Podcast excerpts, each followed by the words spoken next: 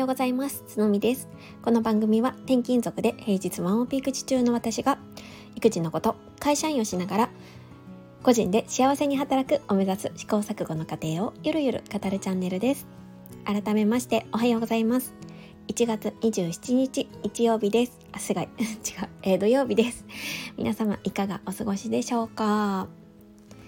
はい、えー、昨日ですねご報告ということで、えー、放送を一つ撮らせていただきました。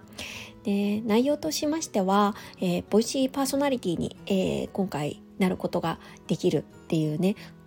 報告を、えー、ボイシーの方からいただいてでそれをねまずスタイフの、えー、つながっている皆さんにお話をしたいと思って収録したものになります。でそれに対してたくさんの方からねあのーお祝いのコメントや、えー、DM やそれからあとね音声で、えー、メッセージを送ってくださる、えー、パーソナリティさんがいたりですとか、うん、本当にねたくさんの、えメッセージをいただきました。本当に本当にありがとうございます。で、え今日はねあのその個別の、えお返しに関してはちょっと後ほどあのお名前を読ませていただきたいなって思っているんですけれども、えー、まずね今日お話ししたいのはそのボイシーパーソナリティにあのなりたかった理由私はこれは何なんだろうっていうのをねもう一回ちょっと考えてみたんですね。うん、でそれを、えー、少しお話ししたいなっていうふうに思っています。多分このスタンド FM を配信されていらっしゃる方の中にはいつかねちょっとボイシーの方のパーソナリティとしても活躍してみたいなって思ってらっしゃる方もいるのかなっていうふうに思いました。でそうなった時にやっぱりなんでなりたいのかっていう理由を、うん、明確にしておくともしかしたら、うん、その夢の実現までの道のりが少し短くなるのかなとも思ったんですよね。うん、なのであのご自身が考えるきっかけにもなったらいいなと思って今回配信をしようかなって思っています。今日はね私が、えー、ボイシーパーソナリティになりたかった理由なんですけれども、えー、考えたところね大きく3つあるなっていうふうに思いました。で1つ目がえっ、ー、とねもうボイシーが私のワンオペ育児を救ってくれたからなんです。もうあの単刀直入に言っちゃうとえー、私はですねこのスタンド FM の、えー、プロフィールのページにも書いているんですけどワンオペ育児を救ってくれたものとして仕事とそれから音声音声配信ボイシーとあとは、えーと、物とか人に頼ったことこの3つを挙げているんですね。うん、であのワンオペ育児っていろいろな考え方があるかなとは思うんですけれども私は特にね、えー、子供たちが0歳2歳の時の、うん、2人育児を1人でしてた時というのがすごく辛くってなんかこの時期を結構指しています。この時期を救ってくれたのがまさに、えー、ボイシーだったんですよね。私はそれまで、えー、音声配信っていうのは知らなくって、えー、耳からの情報を得ることもなかったんですけれども、えー、何年だろう、えーと、2020年、えー、次女が生まれて何のきっかけかちょっとね あんまりちょっと記憶この時期の記憶が本当になくって 多分本当に記憶喪失なんですよね大変すぎて。でないからちょっとどういうきっかけかは忘れちゃったんですけどとにかくあのボイシーを知ったんですよね。でその時に結構衝撃を受けました。私は、えー、もう0歳2歳の子供がいてでね、あのー、すごい寒い時期だったんですよとにかく。で、えー、とまだね娘次女が8月生まれで、えー、と知ったのが12月ぐらいだったのでまだ生後、うん、と4ヶ月ぐらいの時でした。で寒かったので家に出ることもできないでまだ4ヶ月ぐらいのねようやくうんと首が座ったぐらいの赤ちゃんがいるっていう時期でとにかくとにかくうつうつとしている時期を過ごしていたんですよね。もう家の中はぐちゃぐちゃだし何にもできないでもう夜間授乳で日々寝不足だし誰ともね話す機会っていうのも持ちませんでした、うん、結構ねもう産後うつみたいな感じになってたのかなっていうふうに思うんですけどなんかそんな中、えー、 Voicy を知ることができてで耳からねいろんな人のお話を聞くことですごいなんかね世界が広がったなっていうふうに思えたんですよね。であのそこからねあの家には家の中にはいるものの誰かとつながれてる誰かの話を聞けるっていう環境がすごい私には心地よくってうんなんか本当に救ってくれたなって思えたんですよね。そこからもう Voicy ライフ 私の Voicy ライフが始まってあの家事をしている時も、えー、寝かしつけをしている時も片耳イヤホンで、えーと あのやっているあの育児も家事もやっていたなっていうふうに思います。からねあの単純にその Voicy が私のしんどかった時期を支えてくれたっていうのがね大きいんですよね。うん、だからこそなんだろうなうんなんかお礼がしたいって言ったらおこがましいんですけれどもなんかその救ってくれたものに対してのなんかこう、うん、熱い思いっていうのが自分の中にあってあの一つきっかけとしてありました。で、えーと、理由の2つ目がうんやはりあの Voicy はパーソナリティが審査制ということがあって、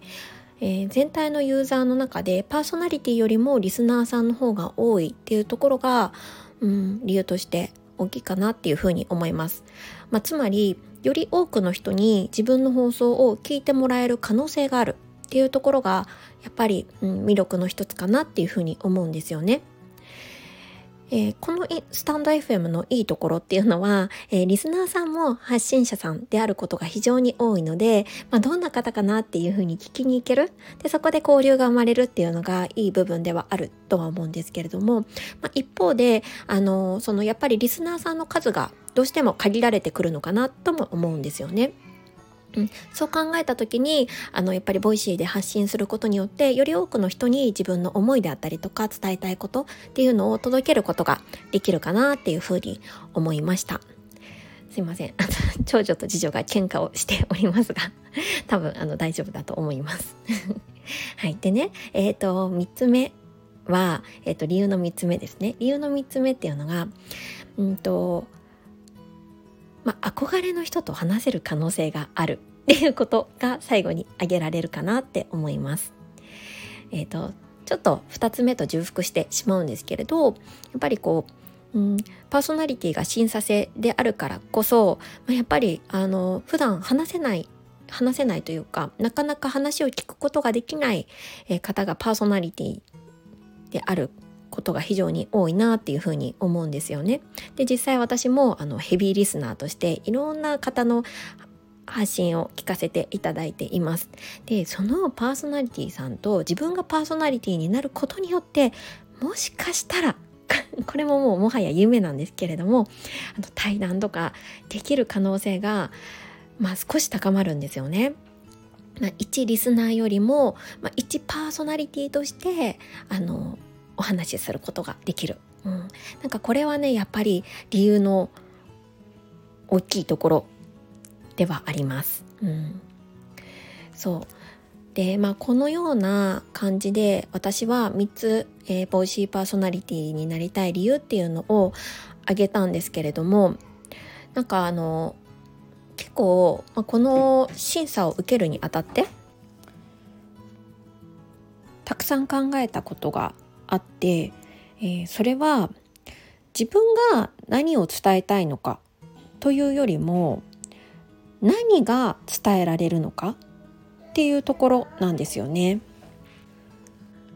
以前 Voicy の、えー、社長の緒方さんがご自身の放送の中で言っていたことの中で、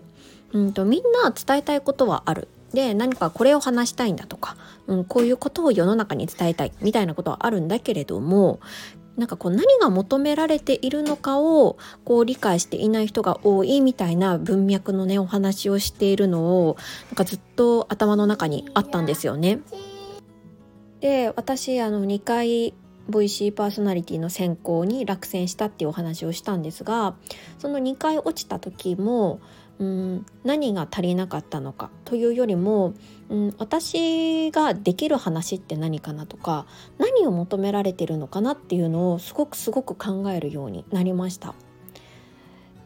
でそこから、うんと、何が自分にとって今までの人生の中で、うん、伝えられることなのかちょっとでも、うん、多くの人にの、まあ、有益な話になりうるかみたいな観点で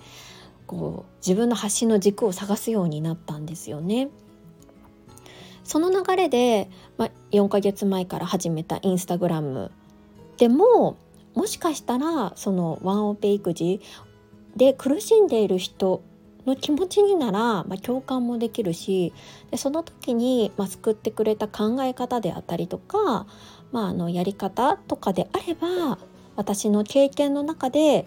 伝えることができるかもしれない。でもしかしたらそれは、うん、ある一定の人には、うん、求められていることかもしれないなって思えたような気がします。でそこからインスタグラムで育児に絞った発信をすることでまあ、少しずつねあのフォロワーさんを、えー、とつながることができて、まあ、先日、えーと、1.3万人の方とつながれるたっていう経緯があったかなっていうふうにねこういうふうに振り返ると思えたんですよね。そうだから何が言いたいかっていういうと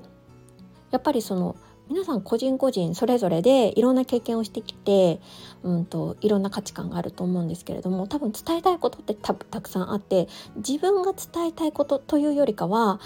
何が求められてるかどんことだったら、うんと、あなたの話聞きたいって言ってもらえるかっていう観点でなんか探してみるとなんか結構見つかるのかなっていうふうに思いました。そうそうなんかだからこう日常生活の中とかでえなんかちょっとここの部分教えてとかこれについてちょっと聞きたいんだけどみたいなことを別にこういう発信だけじゃなくて友達とかねあの家族から言われることそういうのを思い返してみると意外にヒントが見つかるのかなって思ったんですよね。なんか私振り返ると確かにねこうママ友とかとあの遊んでた時とかもえなんでそんな早く寝せられるのとか子供寝せられるのとかすごいねあの一日のルーティンをめちゃくちゃ聞かれた経験があるんですよ。え保育園から帰ってきてどういう風にしてるとか。うん、とかあとは私は結構家電とか使うのが好きだったのでなんか家電教えてとかねあとなんかどうしたら効率的になるかなとかそういうことすっごい聞かれた経験があってなんかあこんな話で私にとっては結構当たり前のことであってもその聞いてくれたね友人にとってはなんかすごい聞きたいことなんだなっていうふうに思えたんですよね。そうだからなんかあのこういう観点ってすごいあ大切だなっていうふうに思いました。なんか私 今日あのなんでボイシーパーソナリティに応募したかったかっていう理由だけじゃなくてなんかちょっといろいろそれてしまってねあの 脈絡のない話になってしまったんですけれども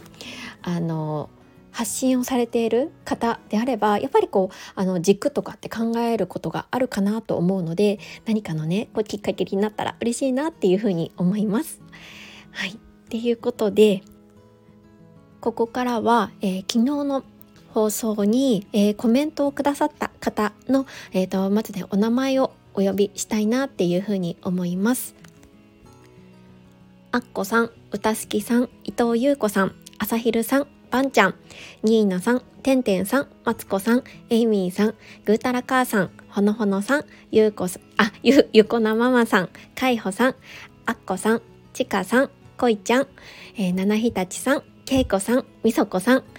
えー、それから、えー、お米さんからも、えっ、ー、と、メッセージをいただ、レターが、レターでいただきました。本当に本当にありがとうございます。なんかもうね、あの、本当はお一人お一人に、あの、それぞれお返しをしていきたいなって思っているんですけれども、ちょっとね、あの、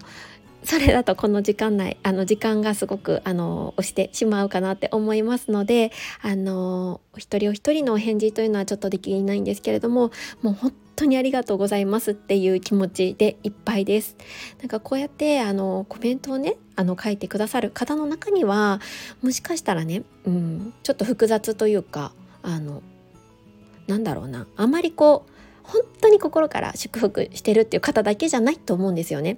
多分私が逆の立場というかうん、だったらうんと、ちょっとねあのもしも自分が自分がボイシーパーソナリティになりたいっていうあの夢が私はもともとあったじゃないですかそうなってた時にあの同じスタンド FM で配信している仲間がそういう報告をしていたらもちろんおめでとうっていう気持ちは出ると思うんですけれどもやっぱりそれだけじゃなくってなんか自分も頑張らなきゃとか焦りの気持ちであったりとか羨ましいなっていう気持ちがあったりすると思うんですよね。でもなんかそんな気持ちもね、もしかしたら持ってる方もありながらもこうやってコメント欄に時間を使って書いていただいておめでとうの気持ちを伝えてくださってる。なんか本当にこれはあのありがたいの一言しかないなっていうふうに思っています。でまあいつからね Voicy を始めるかみたいなところなんですけれども、えーと、 Voicy の方からは2月9日までにはチャンネルを開設してくださいっていうふうに言われているのであの遅くてもそこまでにはあの開設したいなとは思っているんですけれども開設したらもちろんこちらでもお話をさせていただきます。でねまああのまあ開設するっていうのは決まったんですけど、まあ、正直 結構怖いなっていうか、うん、どうしようっていう気持ちもあるんですよね。複雑な気持ちというか、うん、なんかさっきねあの私に話せることみたいな感じのことをなんか偉そうに言ってましたけど でもなんかニーズあるのかなとかねいろいろ考えちゃいますよね。やっぱり怖いなとか。うん。まあ、でもあの与えられたチャンスをねありがたくえー、受け止めてやっぱり自分自身の、えー、と成長のためにも一歩踏み出していきたいなっていうふうに思っています。はい、えー、本当に本当にここまで聞いてくださってありがとうございました。これからもぜひぜひよろしくお願いします。で、以前言っていたように、あの、まあ、ここのね、スタンド FM の中でメンバーシップ開設をしますっていうことを言ってたんですが、これはあの必ず実現をしようと思っています。えー、 Voicy のチャンネルを開設するのと同じぐらいのタイミングで、えー、スタンド FM においては、うんと、メンバーシップをやりたいなって思ってます。で、その中では、まあ、いろいろ発信関連のお話がメインになるかな。うん、まあちょっとここ最近ね私もいろいろとあの変化がありましたのでそういうなんか実例とかも踏まえながら皆さんの発信が一歩でも前に進めるようなメンバーシップにしたいなっていうふうに思っていますのでもしも興味のある方はお待ちいただけると嬉しいです。はい本当にこれで最後です。えー、土曜日ですが、えー、今日もね楽しく健やかに過ごしていきましょう。それではまた次回。